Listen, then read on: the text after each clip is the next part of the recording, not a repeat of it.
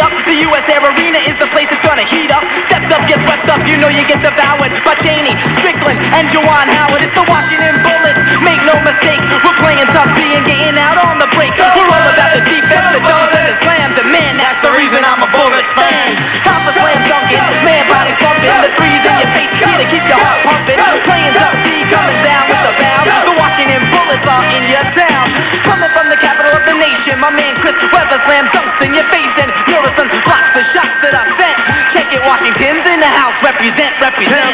Legler, you the man, you the man. R.P. Grand, you the man, you the Lorenzo Wayne. Welcome to another episode of the Dagger Report, the Washington Wizards podcast. I'm your co-host Mike Prada, back from a long break from uh, the holidays. I'm joined by Kyle Weidie. Kyle, how you doing? Uh, you know, I'm not exactly sure yet, Mike, because there has been a lot going on, obviously, since our last podcast. So it's, and you know, we're still in a state of we're just not sure where, you know, the franchise that you and I follow so closely. We're not sure where it's going. So um, I'm also in a state of flux. Yeah, no, I, I hear that, and we're honored to be joined by one of the biggest names in the blogosphere to help talk to us about this flux that we're in. Obviously, the Gilbert Arenas situation. We're joined by Free Darko's Bethlehem Shoals, and how you doing? I'm good. Thanks for having me.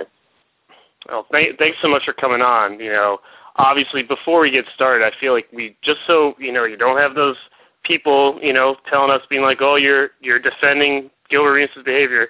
I think it's all it's safe to say we all agree that Gilbert Arenas should have been suspended for bringing guns into the locker room. Correct? We're all we're all in agreement on that.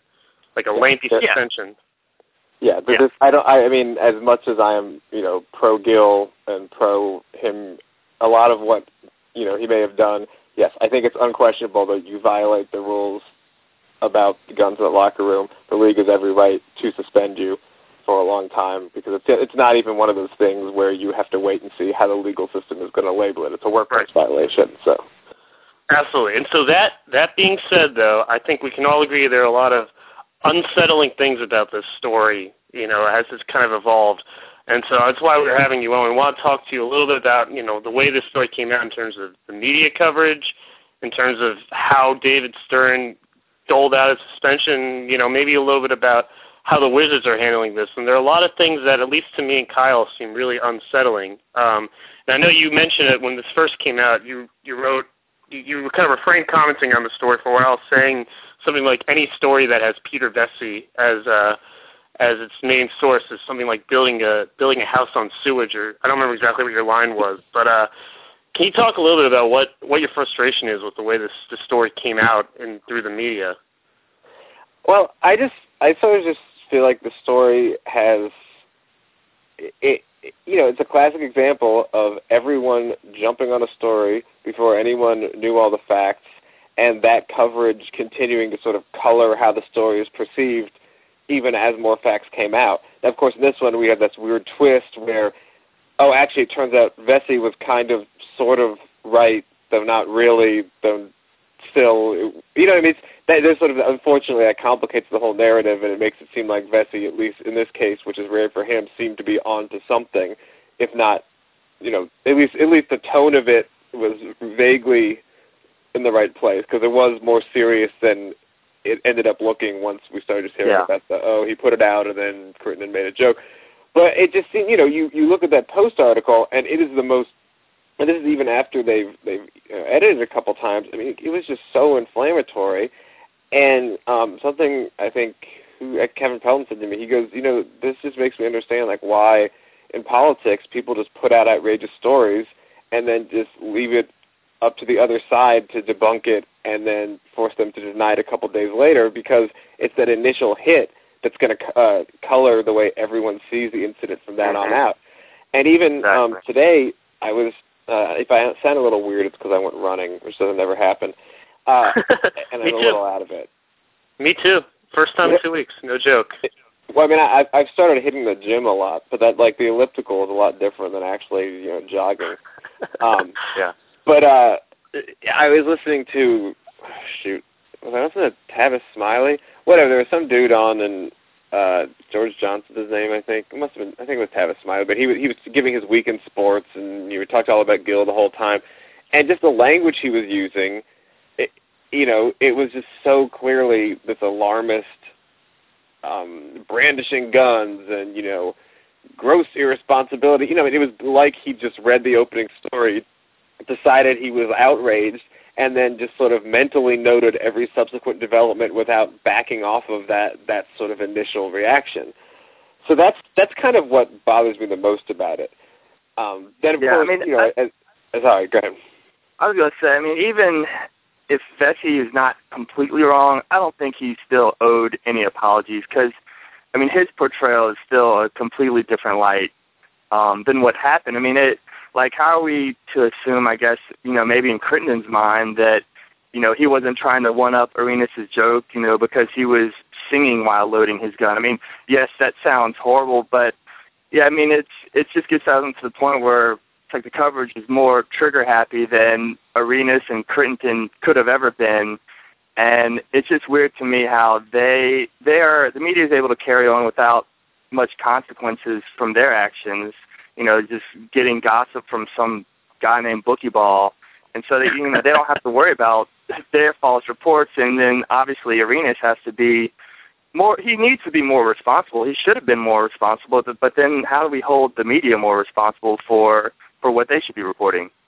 What's so weird to me is that, I mean, I'm probably giving the public way too much credit here, but at least some of the educated NBA folk that consume these news must know that we're talking about Peter Vecsey, who I believe made up a story about Derrick Coleman being like terminally ill. Am I? Do you remember that one? I, is it the, I remember the Derrick Coleman is bankrupt story. Oh, that was it. It was Derrick Coleman is bankrupt. I forget which one it was. So Derrick Coleman is bankrupt, which is totally untrue. You mentioned there was one story where you had Josh Smith and Mike Woodson. What were they doing? They were like, you know, Well, he shouting he's at him.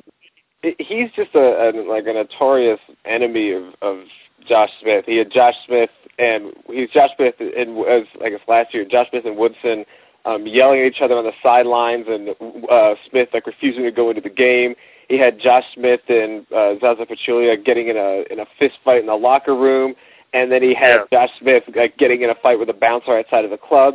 And you know, uh, every single one of these, I think, in one one uh, post by Sekou Smith, the AGC, AJC, was basically debunked by him being like, "I was there on the day he's talking about, and this didn't happen. I was in the locker room, and I think it was something like Zaza Pachulia and, and Smith made a joke about if they fought or something, or may not even that. I mean, it's just these these Right. weird.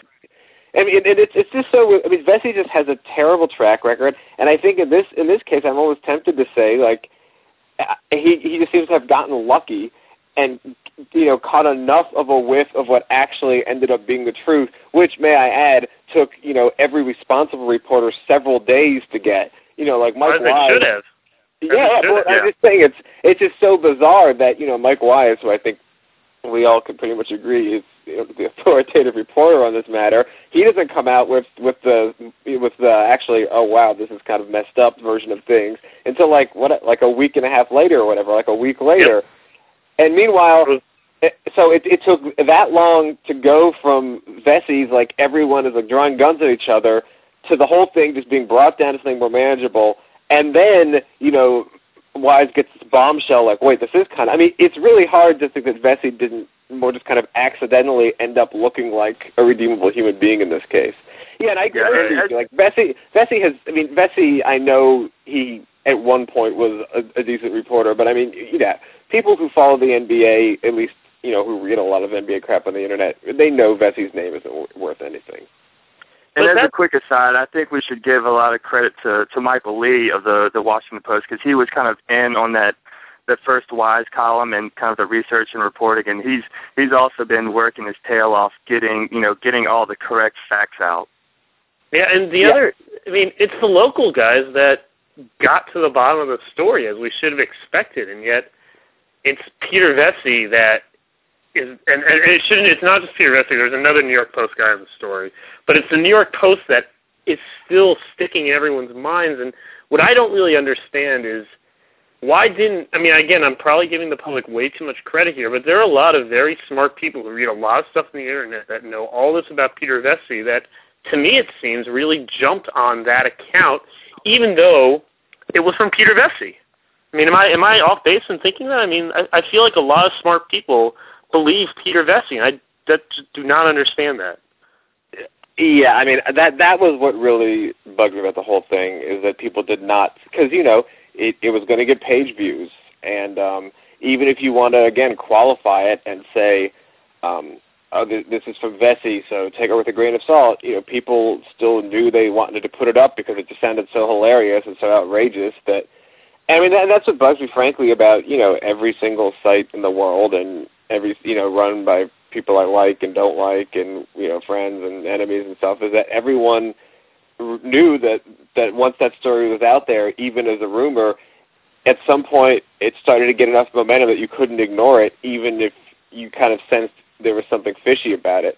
And back to the local guys too. I mean, those like the, Wizards have some of the best local basketball writers in the world. Um, covering them. Yeah. And yeah, I mean, it's just so bizarre. And, and we, you know, we all know this. Like, we all know that, you know, one of the things that's made the Wizards, in addition to being a very interesting and up and down and weird team over the years, so great to, to, you know, read about is the people covering them.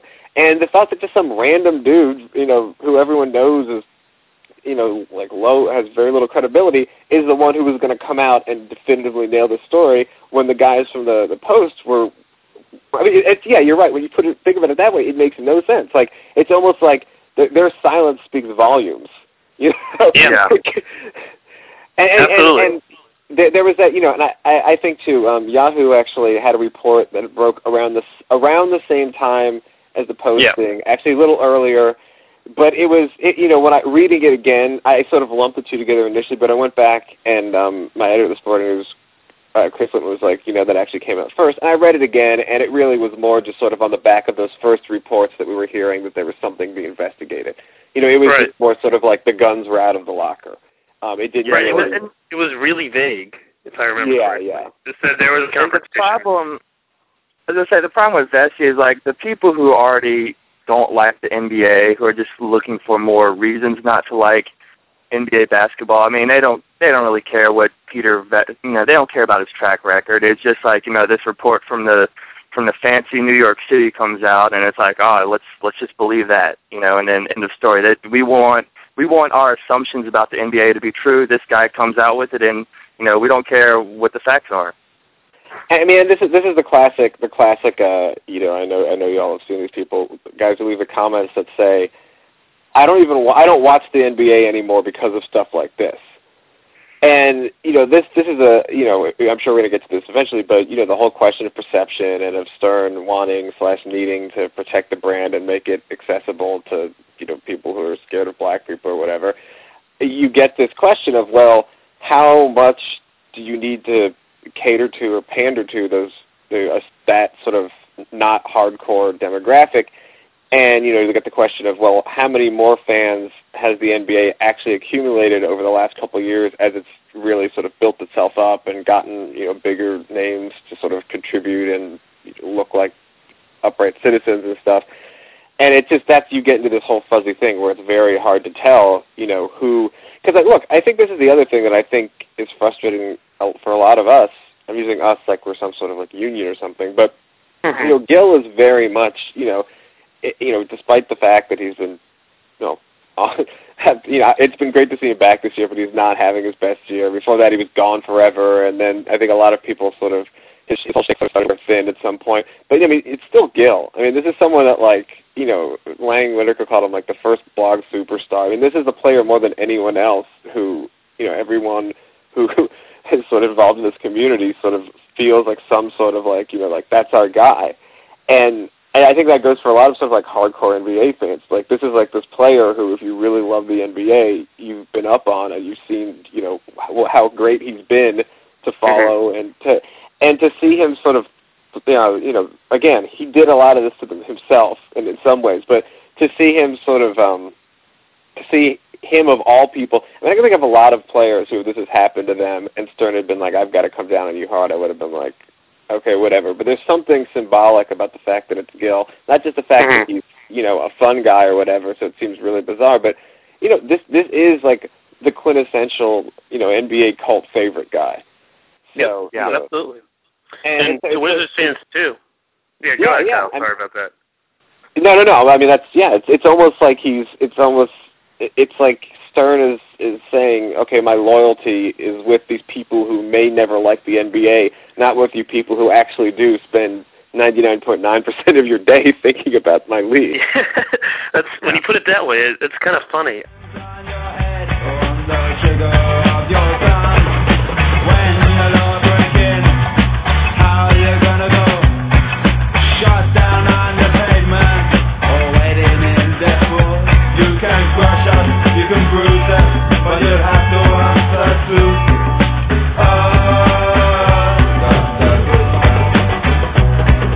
This actually leads to another question I kind of wanted to consider, which is kind of what Andrew, Adrian Wojnarowski wrote, which is the NBA and, a, and the Wizards, in a large part, encourage this crazy behavior from Arenas. You know, they they they kind of push along. There are a lot of stories coming out that the Wizards kind of didn't come down hard enough when all these other little silly things that he did, like he defecated in Andray Blatche's shoe, and he, you know, yeah, I, I think it's funny too. But you know, there's all this other stuff that you know is coming out, and and the argument there is, well, they turned a blind eye to this for so long, and so they they kind of made him into this this figure, and now they're as soon as they made him, now they're tearing him down for the same things that they, you know, made him into this figure. I'm curious what your thoughts are on that kind of that kind of dynamic.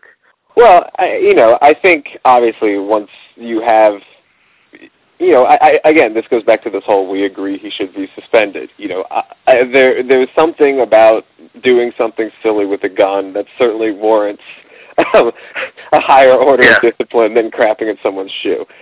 Uh, that said, and I, and you know, I think it's a testament to. Um, you remember there was this this uh, Klosterman wrote a thing a long time ago for the time uh, for play about Arenas, and he kind of said, you know, Arenas is very, you know, Arenas totally understands where he fits in, and you know, yes, he's kind of eccentric, but he's not insane. He also understands how people perceive him, and he loves to play mm-hmm. with that. And I think in this case, you know, this was really where you saw. I mean, Arenas is, you know, he is. I mean, I feel like he's entered Artest territory almost. With the, you know, like there really is like no, like this was that kind of like, wait, there is no no line with him. You know, like you Right. can't.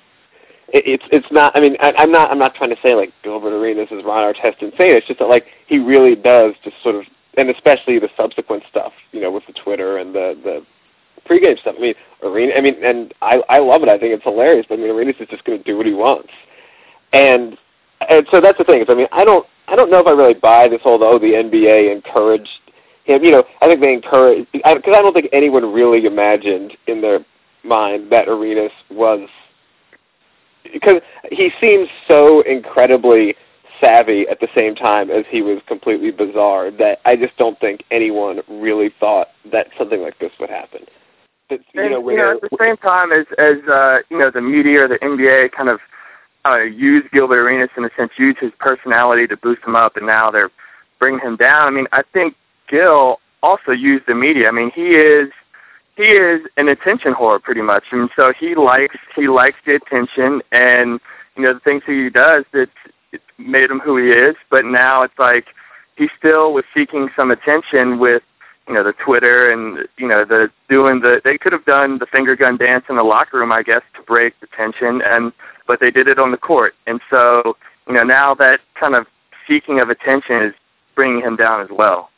Yeah, and I think it's it's weird because I've been thinking a lot about um about Artest this year and how when when the whole I think I wrote about it somewhere when the whole like oh I, I used to drink before games or at halftime came out people were like shocked and I'm like you've been saying this guy is crazy for years you know Right. why are you so shocked when he does something or tells you that he's done something that seems ridiculous you know like look at the way he behaves and look at how we like lap it up you know, why are you surprised? Why are you that surprised when he crosses the line? And I think in Gil's Right. case, at least for me though, I always thought there was that line there. You know, because our Yeah. test just does not seem self-aware. I'm not saying our. I mean, I'm not one of those people who thinks Artest is like a moron. I think Artest is actually like, you know, a, a very like sincere and thoughtful human being in his own way. But in his own way, I'd like to stress. But uh, Gil, yeah, Gil was so. It was so much about like the presentation and the attention that it, it just it seemed like there was a, a, a degree of self consciousness there that that had some sort of you know, like a you know alarm that would go off if he was about to, uh, you know, again endanger his capacity to have everyone love him and get attention, um, which is essentially Yeah. what he's done here. Um, I don't know why I brought up Artest, except it almost seems like the two are sort of, like, you know, our te- Artest has sort of gone from being like this awful, terrifying menace to this just, you know, harmless, wacky guy, whereas Arena seems to be going from this harmless, wacky guy to public enemy number one. Yeah, it, it's funny when you put it that way. And I can say that I I think most of the Wizards figured that Gil was aware of that line as well. I remember sitting in the locker room after the Orlando game with you know Kyle there, with Mike Wise is there, uh, David Aldridge is there, you know, there's Chris Nash SI I believe was there, and you know they're all asking Antawn Jamison, you know. There's been some people that have said that the Wizards enabled this, and I think one of the things Jameson said was, "Well, yeah, but we didn't enable guns. We enabled Right. Yeah. harmless stuff. So, you know, I I think that there's certainly ample sentiment among that in the Wizards organization about that. You know, so I also don't fully buy what Wojnarowski's saying, but you know, it it's a should anyone really be? I mean, at the end of the day, should we really be surprised that Gil acted this way? Because I got the sense that this year, at least, from talking, this is the first time I ever actually talked to him in person that ability to understand the line was waning. It seemed like yeah, he went through a lot of stuff this year with the Shaq rumors, with coming back after two years, with his eight game media silence until he just stopped. You know, with like the the, the whole weight of expectation. He just seemed different this year. Um and not just on the court. I don't know if you got the same sense, Kyle. Yeah, I mean it's hard. Like like you said, this is the first time both you and I have been around him. But you know, it just it, when you're around this guy, he's just happy-go-lucky. You know, just matter-of-fact guy, and it's like, and that's where I think a lot of us are are caught in this middle ground. Like like we talked about, like yeah, you you like that guy, you like him because he's he's an honest NBA player, and that doesn't happen well with much less any professional athlete. And now it's like, oh, he's he's done something that we should look down upon, but you know, it's, so it's so people are almost like, well, how can you still like Gilbert Arenas? I'm like, no, he's still the same guy. He just made Yeah. a very bad decision. Yeah, and to get this back to media coverage, it really intrigues me that it took even days after the New York Post thing came out. And I, I want to say this because I don't want to totally blame Peter Vecsey what's what's all what's happened because he's only a part of this. There are still a lot of columnists, a lot of people around Gilbert who jumped and started to judge him right away. You know, a lot of, and I'm not just talking to the general public. I'm talking media members you know, a lot of columnists. I think there, you know, a lot of there are a couple Washington Post columnists who wrote stuff about Gilbert that we hadn't heard from in forever. Yeah, but I mean, you know, let's let's not pretend that you know publishing is a mess. Um, this was like a really sensational. Again, everyone had to jump on it at some point. I guess you're, Because- I guess you're right. because even because look, even even look, look, you know, people could always say, well, I'm not writing about this because I think it's true. I'm writing about it because the perception of this being true is out there and it's having an effect. You know what I mean? Like you could always insulate Yeah. yourself by saying like I'm I'm not I'm I'm withholding judgment on the man himself, but um there's definitely something weird going on because of what everyone else thinks and you know it's bad for the team. No, that doesn't make any sense. Yeah, there's there's no defense for that. I just I did you like how I like tried to defend these people? well, but you know what's Because I- funny is that that's how these stories work, though. So that I guess if you're looking for a defense, there's your defense. The days of waiting for facts to come out and the 24-hour news cycle just you know they don't exist anymore. That's kind of how it is. Well, well, right, yeah, that's that's the thing. I mean, this is the I, I got in like this huge fight with my father because he reads the post, he reads he reads the print post, so Uh-huh. he read like uh he read um I think he like read Wilbon's editorial or something or column about how the Wizards need to be blown up, you know, Right. like whatever, A- and and he called me and was like, you know, like full disclosure, you know, Gil wrote the forward to um our first book and I've Right. talked to him on the phone and you know talked to him in person and he's you know I again and he's a player that you know means a lot to me even if you know the last couple of years I've sort of I've been a fair weather fan but um it, he I, and I sort of just like, like yelled at my father because I'm like you know this is the sort of story where people are going to put the most ridiculous thing out there and then correct it on the internet as it comes out. And if you're just reading the dailies, you're just getting what what people thought slash wanted to think was true um, first thing that day, and there are people like working their asses off to try and find out what's actually the case.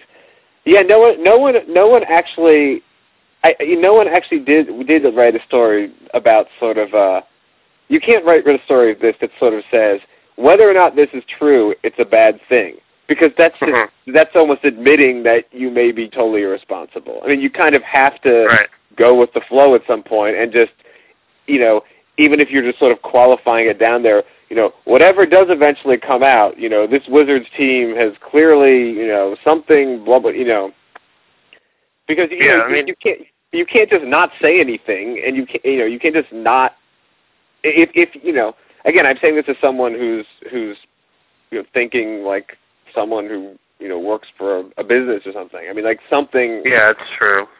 You, I mean, like You again, like that's something. that's what was that was what was so amazing about the fact that the actual Wizards guys were, you know, the actual like people who cover the Wizards the best were putting so little out there because they were the Right. the only people who were actually trying to get the facts before they said something, and the facts were slow Yeah. to come out. Yeah, and Mike Wise, I remember he waited until the day before that big story came out to write something about Gilbert that was, you know, I wouldn't say it was complimentary, but it was certainly arena centric. It was clear he had talked to some people near Arenas and tried to get, if not Arenas' side. Do you, do you know what call I'm talking about, Kyle? The, the one where yeah, the one that kind of. I think you mentioned his mom and stuff in that column. Was that that's the one you're talking about? Yeah, how his mom abandoned him, and you know we have to understand the, where he's coming from. And then, oh, by the way, the next day the full story comes out, which is mm-hmm. really it's really interesting to me. And a lot of people criticize the Washington Post, the Michael Lee, for being scooped, but in the end of the day, they did their due diligence. And Mike Jones too doesn't even have a job. Was more right about this story than someone who did. Yeah, he, Yeah. he definitely. We should also mention him for. I mean, but I mean, like, why, why? Again, like, why are we so surprised that it was those guys who got the story right? like, they True. weren't. You know, I mean, there are certainly cities where the NBA coverage is not the best coverage in the world. Washington D.C. is not one of those cities. I mean, there's like an embarrassment of riches when it comes to NBA writers there. So, um, Absolutely. I having witnessed what they did firsthand, I can I can back that up.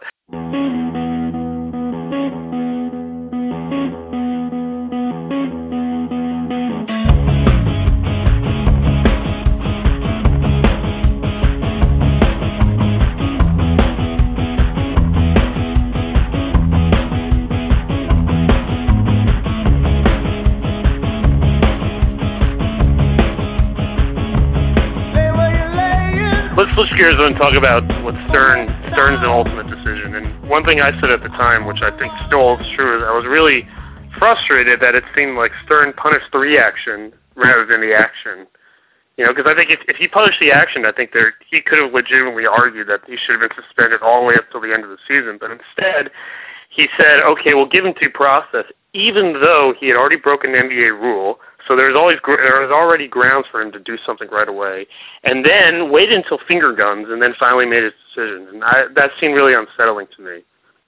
well, I mean, yeah, I it's- mean, it, it's you know, Oh, I can't blame Stern for kind of getting fed up after the finger guns dance, um, and just saying, look, look, I don't want this happening on my court anymore. And and even it come it came out in a Mike Wise column today that uh, they had planned and even another kind of more high hijinks before the Cleveland game, and it was going to be like Nick Young and Gilbert Arenas were going to go off on like ten paces and have like a pretend uh, standoff. So uh, you know, I can't blame Stern for that, but um, and I I don't want to defend finger guns. It it was poor judgment, no question about it. But again, we're we're talking about that line or the middle ground, and it's and it's tough to decide who defines that. I mean, I know when Arenas is talking about on Twitter, he's like, "Yeah, this is something to to break the tension, something fun." And with sports being different, you can understand that. You know, I mean, it. I I talked to some people who were at the game in Philadelphia, and they're like, "Yeah, Arenas looked kind of nervous before the game." Then uh, the finger gun dance happens, and he goes out and drops 14 assists, two turnovers, and and the Wizards win. Um, so I I can't really call breaking tension in sports is something is I can't call it wrong. Yes, it's I guess ultimately if I'm going to stick with the poor judgment thing, it is wrong to exercise poor judgment. Um, and so I, it just comes down to more common sense, in which you know we I guess we struggle with understanding why Gilbert doesn't have more common sense and to be more sensitive about okay, pooping in somebody's shoe is one thing, but you know when it comes to things that that kill other people, you have to be more sensitive about that. Yeah, and this this also goes back to this thing that a couple people have said to me, which is this whole idea of the media saying that the gun joke, not finger guns, the initial joke was obviously not funny.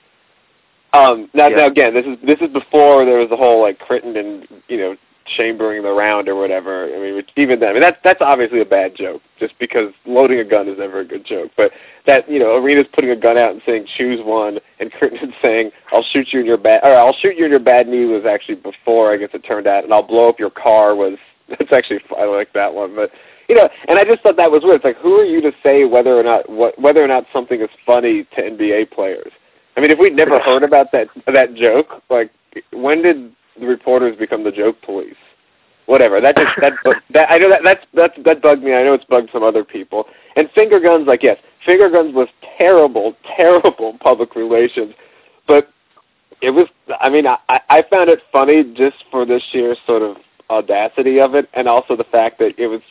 Look at that photo. Everyone is laughing in that photo. Even Jamison's laughing. You know, Yep, Jamison yeah. sort of be Jamison sort of become, and this is not intended. You know, Jamison sort of become the because this is I think the kind of guy he is.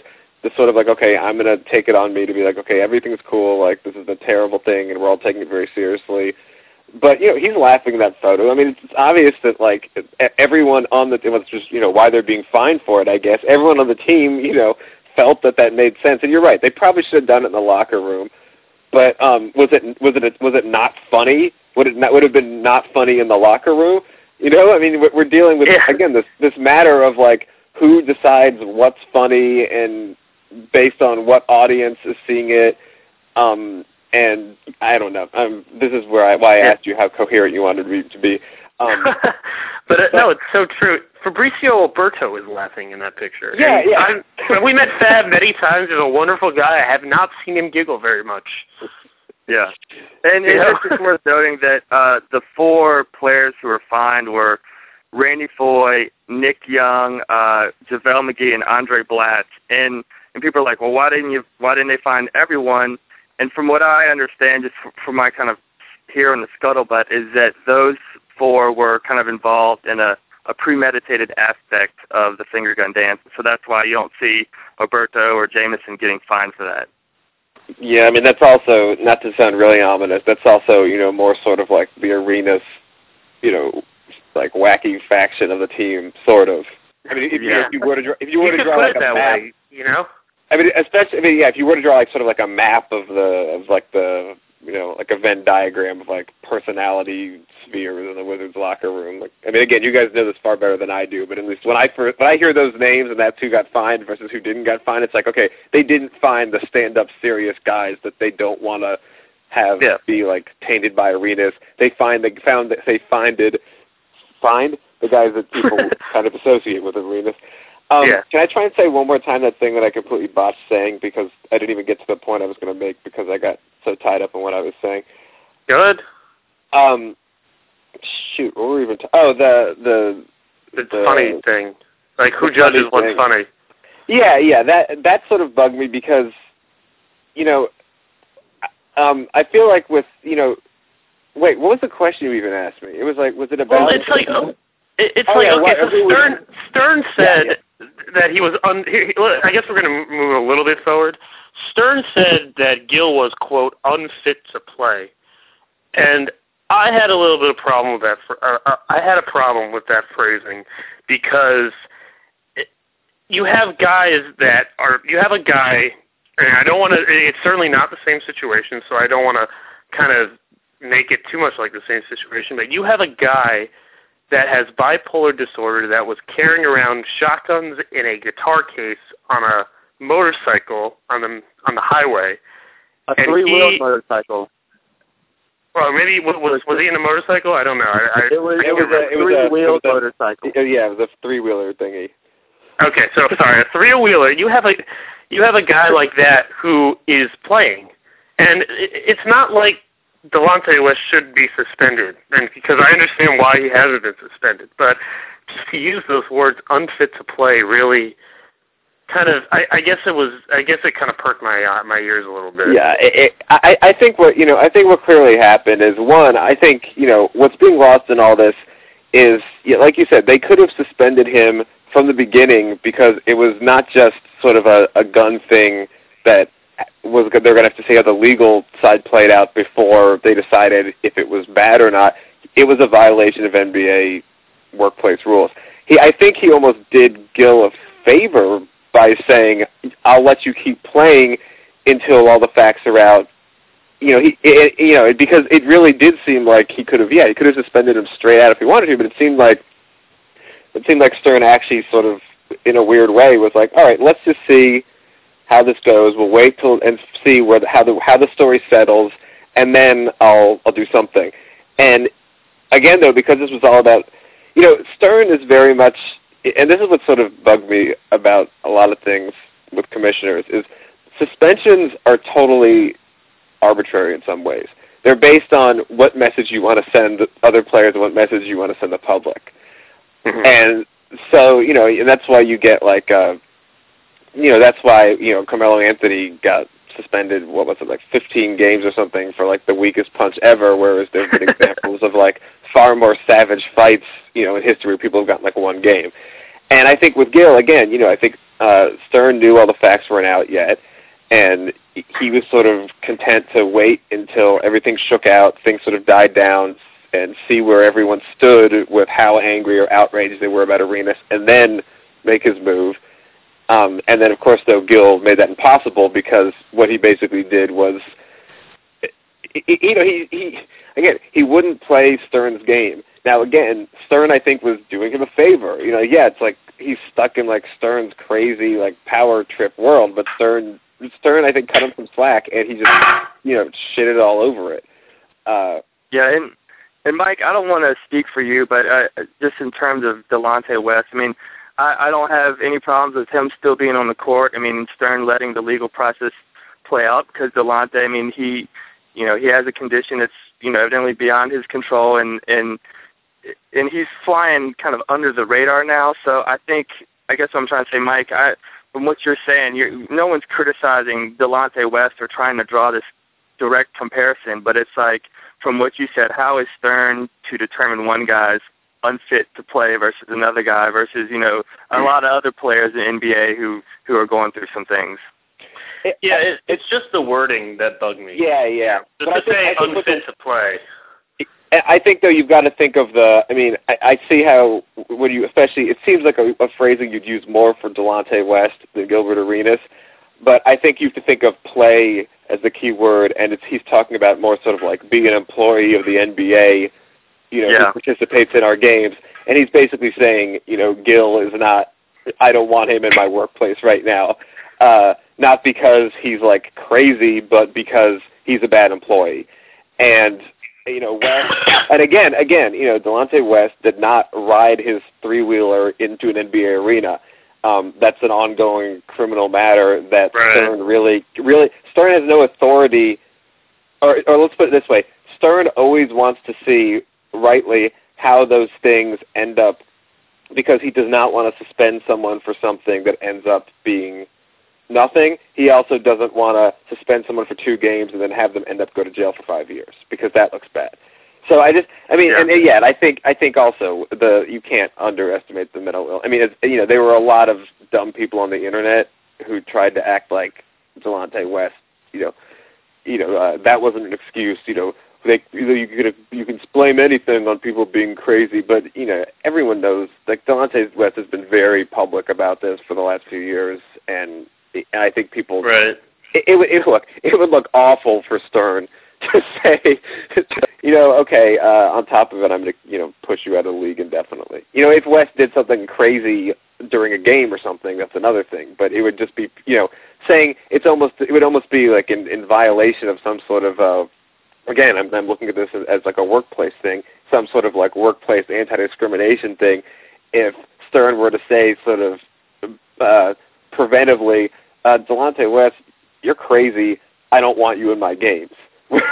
you know, whereas Gil, he, he he's saying you are not, you know, you work for me in some capacity, and I don't. You're messing up my. You're messing up my product.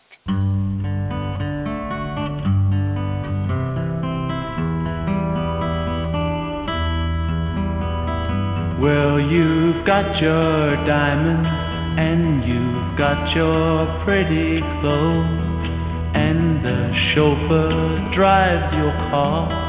You let everybody know, but don't play with me, cause you're playing with fire. I was gonna say, like you know, Gregg Doyel of you know of all people came out with a, a column that's pretty decent. They're kind of not really defending Arenas, but you know, kind of attacking. Uh, well, he attacked Vecsey pretty hard, but attacking this the talk of a lifetime ban, which I guess it's it's implied by Stern's words of uh, I guess was it sus, sus, uh, substantial or or perhaps worse. You know, and then Doyel goes on to mention you know Telfair bringing like loaded guns on an airplane, which he says is you know just as bad as a school, or you know Chris Mills and his you know Telfair was suspended for two games, or Stephen Jackson shooting guns in the air, you know for for seven games, and then Chris Mills uh, and his ordeal with Bonzi Wells, and that was that was three games. And I know everyone's like, oh well, this didn't happen on NBA property, but if you're just going to look at some of these actions, they are they're much worse than just playing a joke with unloaded guns. And it's like, you know, uh, now we're the reasonable people, who I guess perhaps is us, in my opinion. I, I know, uh, Shoals, you talked about perhaps a 20-game suspension sounds reasonable before we got on the podcast, and that's that's uh, about the timeline that I've been kind of saying too. But now it's like, oh, we're talking about the rest of the season, a, a lifetime ban, and it's just, I think, I, I don't just like the the stories become overboard with the media coverage. It's the reaction it's also overboard, in my opinion. And, and again, I'm not saying that Arenas should not be suspended, or I'm not even saying he should be playing right now. But it's just it, it's just very weird territory to get in, at least in comparison to things that have happened in the past and how how Stern has treated them. This is where we get into this really murky area of right versus wrong. Like you know, it just now we have all these confusing terms out there because it is well, like you said, it's well within David Stern's rights to just suspend Arenas indefinitely. Like he's allowed to. You know, if he thinks that that's the right course of action. But you know, is that still making the right thing to do? Is that the and so I it's just so and I think this goes back to what you were talking about earlier, which is that's part of the authority that Stern has is to decide when he sends messages and when he doesn't. And I personally think this was the right time to send a message. But what I guess what frustrates me is that I would have liked to have seen, and this is where I sort of disagree with you, Shoals. I would like to have seen him say, okay, we're going to suspend him indefinitely right away because he already admitted to breaking a rule, and then then so it makes it seem like it's the action that gets punished rather than. And I think it again, is it wrong for someone to be suspended for what they do act for not showing remorse? I mean, no, it's not wrong. That's kind of how it is. But it's just this terminology gets really murky. I think, and it makes no, it, it kind of makes it tough, you know, to to talk about it in a lot of ways. Yeah, I, I think you're right. The smart move would have just been to just go ahead and as as soon as Stern knew that, go ahead and and you know stash Arenas away. I just think, um, and as far as the or worse thing, I think it's ridiculous to think he's going to get a lifetime ban for this. I mean, unless it, you know, it would have to be even worse than than Vecsey's version to warrant that. I think you know, again, we all know a little bit of David Stern's personality, and he is definitely someone who does not like being crossed. And I think he feels like Arenas basically disrespected him, so he just sort of threw that on there because it became it became personal for him when he went out of his way to sort of give Arenas a little bit of of leeway, and then Arenas went and threw it back in his face, and then that's when Stern just turns into like, you know, Yeah. it's not even like I'm the rational commissioner. It's like I'm, you know, I'm the hammer, and you know, we Yeah, all know that we, and we that- all know that that Stern does not like being messed with, and Yeah, and that, and I guess I find that unsettling. I should have been. I'm not surprised. It's not wrong. It's just you know a little unsettling That, Yeah, that but, but the thing is, like, why why doesn't like we know this about David Stern? Why doesn't Gil know this about David Stern? that's true too. That's a good You know, point as well. and and that's and that's that's the thing. It's like there are so many. It's like Gil could have just. There's so many ways he could have handled this that wouldn't have gotten him suspended indefinitely. You know, once once Stern made the decision to let it to to let it play out first. It's just he just Yeah. you know it's he he just went completely over the top in the wrong direction. In in terms again it- wrong being in terms of like pissing off Stern. Um, Yeah. And and, and Yeah, I think I, I guess you're right.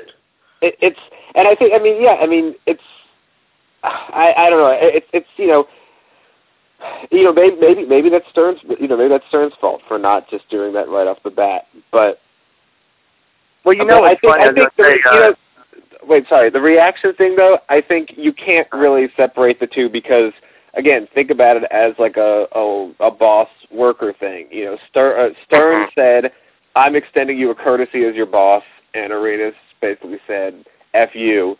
And it's you know the reaction it, it, we're not we're not really I mean we're not really talking at this point. We're you know and with the, as soon as he didn't suspend him immediately we're talking about basically Arenas again as employee as person who has a relationship with Stern and then it's Stern's judgment of how much Arenas is respecting the league and his relationship with him Uh-huh. it's not a question Okay. of like moral rights and wrongs at all. It's a, it's a question of again, what's good for the brand. You know, how do I feel about this as a boss? Uh-huh. And what I was going to say is that uh, you know it's funny. I think Arenas understood uh, to take Stern seriously, but we get back to that whole you know the phrase people like to use a lot these days is this Gilbert being Gilbert and he can't help them help himself. Um, after the Spurs game, um, before uh, before Arenas before Finger Guns in Philadelphia, um, Arenas someone in the locker room asked him, you know, who are you more afraid of? like uh the the investigators and the the police or David Stern and and everyone's kind of like well David Stern's a pretty mean man you know I'm more afraid of him but then he goes out and and does his finger guns. It's kind of like well why are you doing this in the face of the guy you're you're almost afraid of more than the police? So it's it, and it's because he can't help himself. He doesn't know how to keep himself in check. Yeah, Yeah, it's not the, the it's not the media savvy Gilbert that we thought we knew. and it's it's it, it, there is something very weird to me about this idea that he's I don't know like who he may or may not have lied to and about what. I mean, it just doesn't. It, it, there's you're almost dealing with basically again. I feel so bad because I feel like I'm like you know saying awful things about Arenas, but he just does not seem to have dealt with this in any sort of rational way. yeah Yeah, You know, well, it's kind I of mean, and, and he even tried to uh he even I mean it's the funny aspect of the story is that I guess they all knew that you know Javaris Crittenton had his own gun is kind of the untouched upon aspect of the story and so you know they it's almost as if they knew that him having his own gun and loading it made it much worse than laying four guns on a chair let, Arenas laying four guns on a chair because they all tried to cover it up I mean I think Ernie Grunfeld wasn't even aware of that fact at first of the of Crittenton loading his gun and having it on his own. So Arenas is even trying to cover for for this kid who you know who made a very very bad decision himself. No, a terrible decision in my opinion. And I- you know, it's I- I don't know. I It's mean, true. It's does, true. does that does that but the thing is like does that make Arenas more or less sympathetic? I don't know. You know, I, I don't know how people Yeah, it's a tough question. stuff. But you know, but he you know here he is like covering up something awful. You know, I mean, some people might Yeah. be like, you know, it, it makes him at once like complicit, but also sort of minimizes his actual gun offense. It's like, Yeah. no, this is a really bad gun. I, Yeah. yeah. Here I stand, head in hand, turn my face to the wall. If she's gone, I can't go on, feeling filled but small. Everywhere people stare, each and every day can see them laugh at me, and I hear them say, Hey, you've got to hide your love away. Hey, you've got to hide your love away. Uh, I want to talk about covering up other things, which is what the Wizards have done in in removing the Arenas' Yeah. billboard from outside the Verizon Center, taking his jerseys down, um, kind of removing his image from the website. And he, you know, he's not totally removed from the Verizon Center. His his picture is still hanging in the media lounge. He he has several pictures in his photo collage right outside the locker room. Um, and I'm curious is that you know, Shoals, you may not have an as understanding of Pollin as as Mike and I do. Um, you know, but I almost think he would have reacted differently. Like, you know, make no, no mistake, uh, Pollin would have accepted and agreed with Stern's suspension, and he would have called finger guns unacceptable. But this is also a guy who who's very loyal. People say almost to a fault. So I'm thinking, you know, he would have stood behind Arenas more. But now we're in a we're in a you know crossroads with ownership of this franchise, and Ernie Grunfeld's at a crossroads with his job. And I guess as the the column of Mike Wise and Michael Lee shed light on this morning is that uh, Grunfeld kind of latched himself onto Arenas um, and kind of looked past, you know, whether it be pranks, whether it be conflicts with Eddie Jordan, and he, you know, he kind of sided with Arenas over Jordan, and you know, it, it just, and he's kind of acted rashly, and I don't know if it's ultimately Grunfeld's decision to do all this, but you know, it, I think he's, it's something he, it's understandable since his job is on the line, but you know, just like the guns in the locker room isn't the Abe Pollin way, I don't necessarily think that banishing Arenas' image is either. I, you know, I think Abe Pollin would have given him a chance to, to like, would have kind of implored him to apologize or make amends, and he would have, he would have stood stood behind him. And I guess, Mike, I'm curious to hear what, how you think Mr. Pollin would have reacted if he were, if he were still around.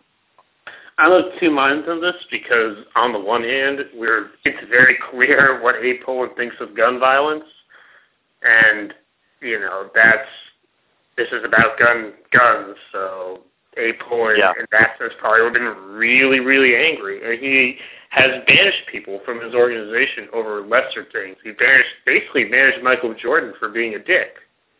If you think about it, I mean, let's not mince words here. That's kind of what happened. Um, he banished Chris Webber for smoking too much, you know, and getting in too much trouble. I, this is certainly worse than that. But again, on the other hand, Gil and Abe were very, they're very loyal. G- Abe was very loyal to Gil. When he signed Gil, Gil was, I believe, coming off a weapons misdemeanor charge, if I'm not mistaken. Yeah, Yeah. the So unregistered. Right, and I, I believe these were unregistered too, because apparently in Virginia you don't have to register guns, which I think is pretty ridiculous. But that's Uh, Virginia. it, for it, it's, that's one of the details that I, for some reason, have just had a lot of trouble actually figuring out what the case was. Because I thought it was, yeah, I thought they were licensed somewhere, just not. But I guess a place where you don't have to register guns, having them un, having non-registered guns is sort of like having them licensed somewhere. But Yeah, yeah. So the so, but uh, and on the other hand, you know, because he's so loyal to Gil, I think he probably things probably would have been diff- handled differently. And now we have this picture of Ernie Grunfeld as like the guy, the opportunistic guy who's been fired from two jobs and wanted to have job security, tethering his kind of legacy to Gilbert, riding Gilbert as hard, high up in the organization as he could. And I'm not saying this is certainly not saying it's true. It's just the image that we have of him right now.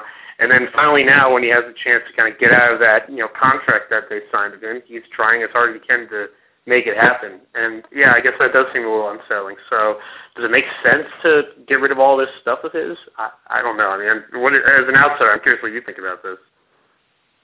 Well, I, I just, you know, it, it just sort of it comes down again to the, the whole how bad is this whole thing? You know, what audience is actually upset about it, and for what reasons? You know, and I mean, I, I think again, like it, it makes me kind of sad to think that Gil is sort of being what what do they call it in Soviet Russia, where they take people out of the they took people out of the photos. There's that book, The Commissar Disappears.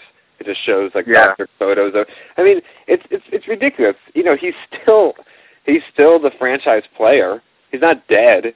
Um, he's not in jail.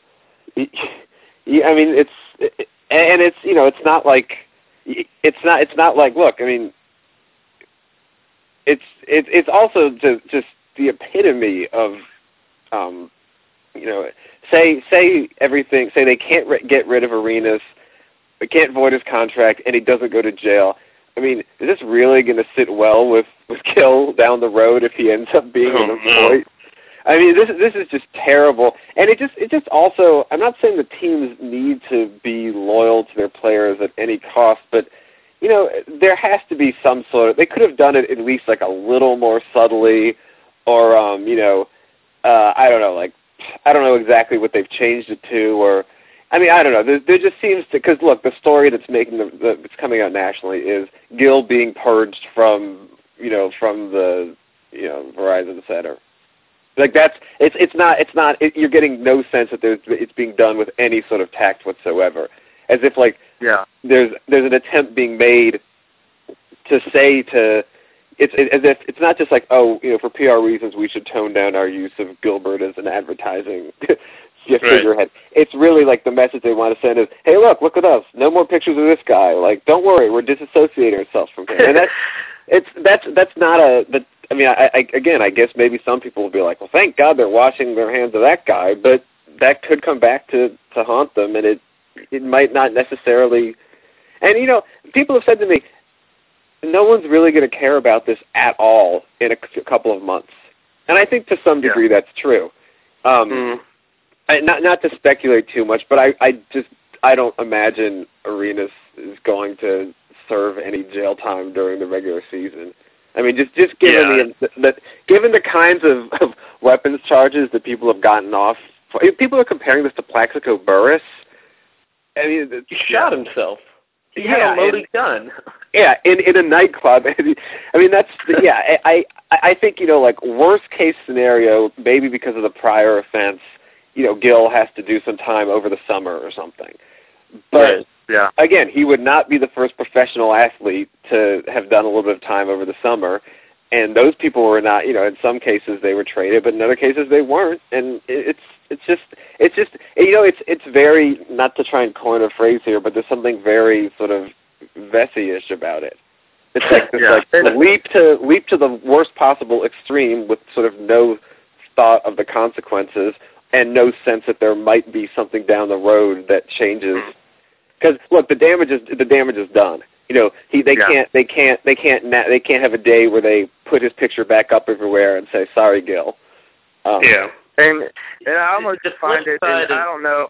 I don't know how it went down, but I almost find it suspiciously convenient that the that the local NBC station was able to get video of them taking down the banner. So it and it was done like Ooh. during day, was it? So it's like okay, well, you know, were they aware that this is going down? It's like okay, come come see this symbolic thing of uh, you know Gilbert Arenas' banner coming down. I don't, you know, like I said, I don't know how it went down, but you know, Yeah, just that- thinking about it now, was- it's that's kind of convenient.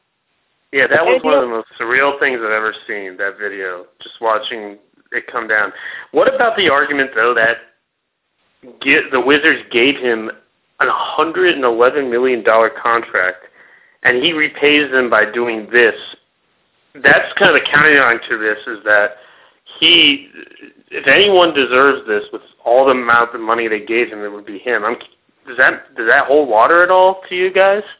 I, I mean, that's like the whole like athletes are are paid so much they should do. I mean, look, but at the same time, like who's responsible more than anyone else for turning the Wizards into a real basketball team over the last, you know, like this was like a crappy team, and Gilbert Arenas not only made them like a playoff team, he made them like a team that people around the country paid attention to. Yeah, yeah. You know, I mean, yeah, And, you know, I, we- I see. it it just Go I mean, ahead. you know we could we could we could you know I mean it's he's the fran- he's not just the franchise or, or whatever it's arguable whether he is now I mean but you know he's this is like this is someone who basically sal- help you know on the court salvage the team and I think yeah but the contract may have been a bad idea but giving someone a bad contract doesn't place a higher moral responsibility on them than if they'd maybe offered him a more prudent deal given where he was in his recovery at that point um, Yeah. I mean, that's the thing is you almost need an asterisk by the 111 million. Look, it's not Gil's fault that people were willing to give him that money when he basically wasn't even capable of taking the court. Well, You know, they gave him more. He he took back. Remember, he took back sixteen million. Oh, right, right, right, right. Yeah, and but He, they they gave him even more money. Yeah, yeah. I mean, and that's and that's the thing. It's like, are you really gonna? uh, It's. I mean, and, and and you know, you could also make the argument too that you know they they should have you know someone in the organization probably should have known they were taking a chance not just on this injury you know guy with injury issues, but also on someone who may have done something like this, you know, something kind of crazy. You know, it's like Yeah. you you you dance with the devil that brought you or something. Yeah. Um, it, it just seems so convenient. And again, I I want going back to the right or wrong thing. I don't know if this is right or wrong for the Wizards to do this because, but it certainly seems very convenient that this is a team that is certainly underachieving and needs to be told in order to move on. And oh, hey, look, this happens. Maybe we can void his contract. Let's make him look bad. And it certainly Yeah. seems kind of convenient. I don't know. I, I can't say it's wrong because you know it, it just depends on your definition of right or wrong. But it certainly seems very convenient.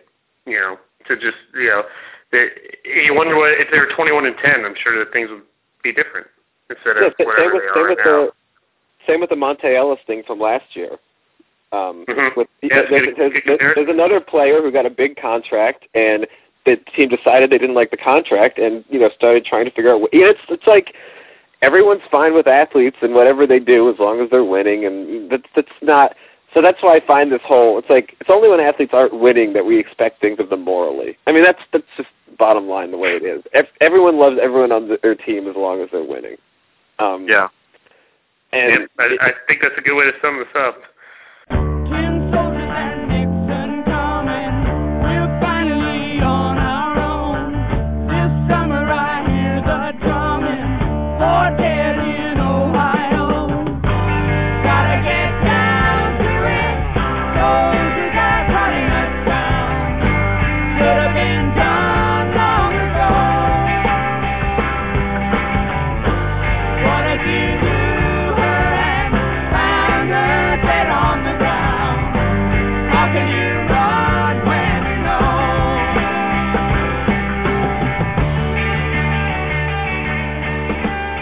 You know, I want to touch on one thing that that uh, you wrote about on the baseline shoals, and um, it's this athletes being equated with politicians versus the the actors and the behavior of actors, musicians, and other entertainers. And it was funny, like before this whole thing went down, um, I was in the locker room after after one game, and um, Michael Wilbon, like Michael Lee, and I, I was kind of around listening to this conversation. That you know, Gil talking about Tiger Woods, and he made the he kind of made the comparison himself. Like, yeah, like how you know what we let you know rappers and whoever get away with what they want, but when it comes to to players, and it, I guess this is in reference to Tiger Woods, uh, but when it comes to these athletes, I mean, they're they're supposed to be role models like like politicians, I guess, and it's and you mentioned that at the end of one of your one of your recent posts about Arenas, and I'm I'm curious what what does this say about our society? You know, I mean, in,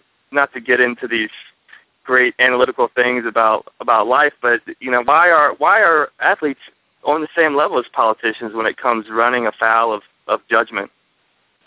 I think sports just really, really means a lot to a lot of people, and they take it way too seriously, and they don't, you know, they invest way too much sort of emotional and social and cultural energy in it.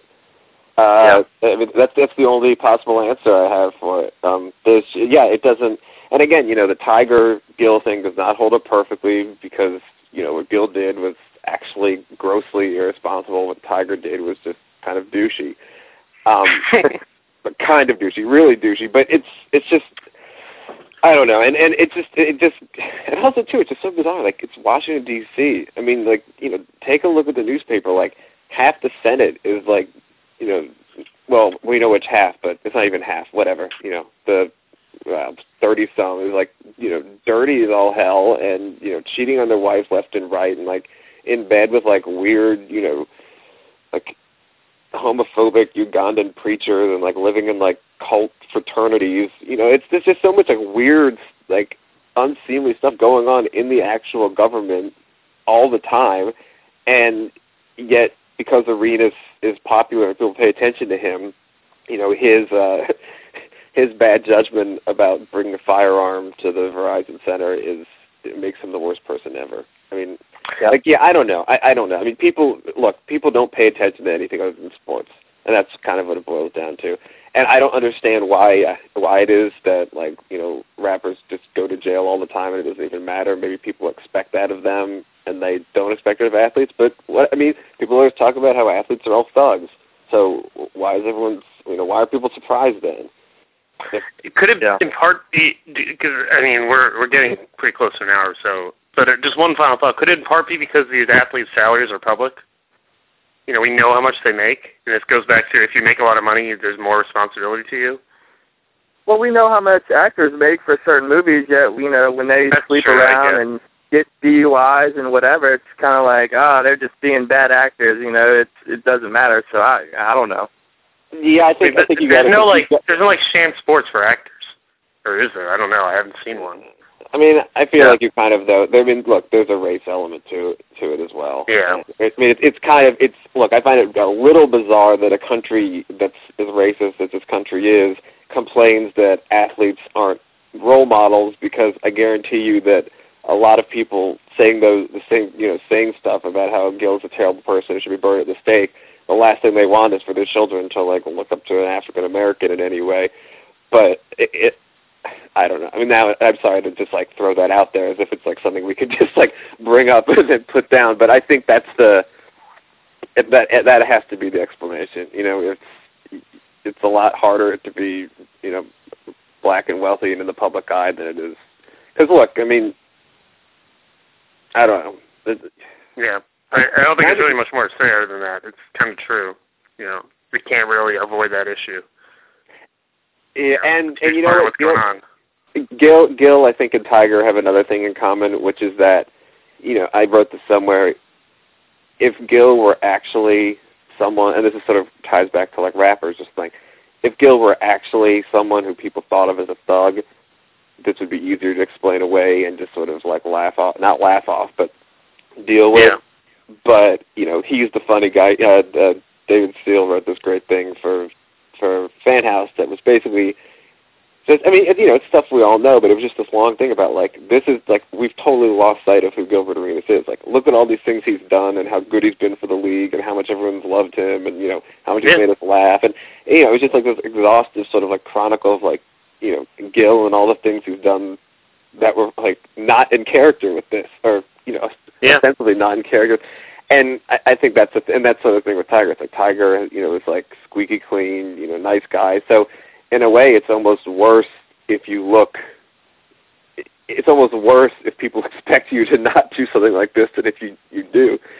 And Mhm. let me just say this: I'll even this, you know, I'll, I'll connect the, you know, John Ensign with like Lil Wayne or whatever. But you know, people expect uh, people in government to be corrupt and cheat on their spouses, and you know, accept bribes from lobbyists and stuff. And people expect rappers to like have guns and go to jail. And for some weird reason, despite the fact that everyone claims they're always expecting um, basketball players to, to act like thugs, when they actually do act like thugs, it's somehow you know it's the worst thing in the world, and no one saw it coming, and it's proof that they should destroy the NBA. There, there's Yeah. there's just so much noise around it, and I just brought all of it in. I'm sorry for that. No, no, the the the noise is all there. I mean, it's all there in the periphery. Um, but yeah. Uh, anyway, I mean, I I think we pretty much covered about every angle of this story that we could. You know, and it's certainly going to be a big part of the Washington basketball psyche for a long, long time. I think we can all agree on that. Yep.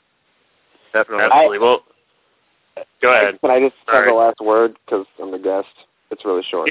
No, no, you're not allowed to say the last word. Ever. I I think what would be I think what's sort of weird and almost in some ways tragic about this is that it will be a part of the Washington basketball psyche no matter what the final outcome is. You know, Yeah. even even if that's what I was saying about the the taking down things in such a conspicuous way. I mean, even if this all somehow gets resolved and goes away, and you know, it, it's whatever. I mean, this is still going to linger. People are still going to be angry at other people because of it. You know, some people are never going to forget that first Vecsey story. I mean, it's just it's just it's just bad all around, and Yeah. it's it's gonna Yeah. it's gonna it's gonna leave a mark. Well, especially Absolutely. since Gilbert Gilbert's guns have apparently taken away any hope of our bullets in the future. You know, that is, you know a lot of fans would like to see the old team colors, the old team name, and you know we had maybe hoped that that a new owner would do that, and now it's like he, he, how can you ever possibly go back to the Bullets? So that's you know that's one thing that's going to that may be on the the Washington basketball psyche. I was worried that I was going to have to change our site, the site name Yeah. Bullets Forever. Part of me, Nah. Like because like our Magic blog had to change their site name because you know they, they just changed their site name. Hey, I'm going to be Bullets Forever and for however long, even through all this. Forever. Yeah, Don't- I mean, I'm don't make- don't changing make- it. Don't make me make a really bad joke about uh well, if there hadn't actually ever been a loaded gun you would have been fine, but All right. Well, anyway, it was it was a real pleasure to talk to you about this. Thanks so much for coming on, and wish you luck in wherever you're going. I know you're you're not with the baseline, you're not with Sporting News anymore, but wish you luck wherever you end up. Um, and I understand you have a book coming out soon. Uh, correct? yeah, I have a book due soon. It won't actually be coming out until next fall, but Uh huh. Okay. it's a if you were to break into my house and look on my hard drive right now, you could see a lot of the book now. I might I might Yeah, you thanks. to that. Thanks a lot. Yeah, definitely for coming on. I mean, I think most both Mike and I are big fans of your work. I mean, I know I listen to the podcast as well on a regular. So, no, we really appreciate you taking time to to talk to Arenas about this because you know, honestly, as you know, as m- close as we are to the team, you've been involved with Arenas yourself through the you know through your book in the past. So, yeah, thanks a lot. No, this has been great. I, it's, I think it's you know this is I think this is personal for a lot of us. You know, not just for Mhm. Wizards fans, and it just makes it a really really tricky situation to try and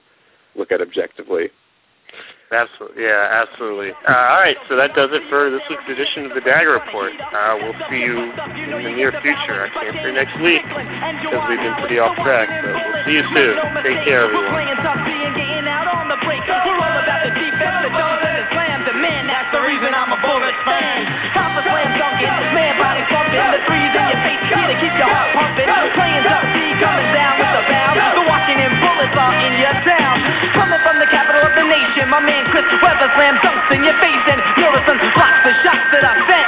Check it, Washington's in the house. Represent, represent. Tim, you the man, you the man.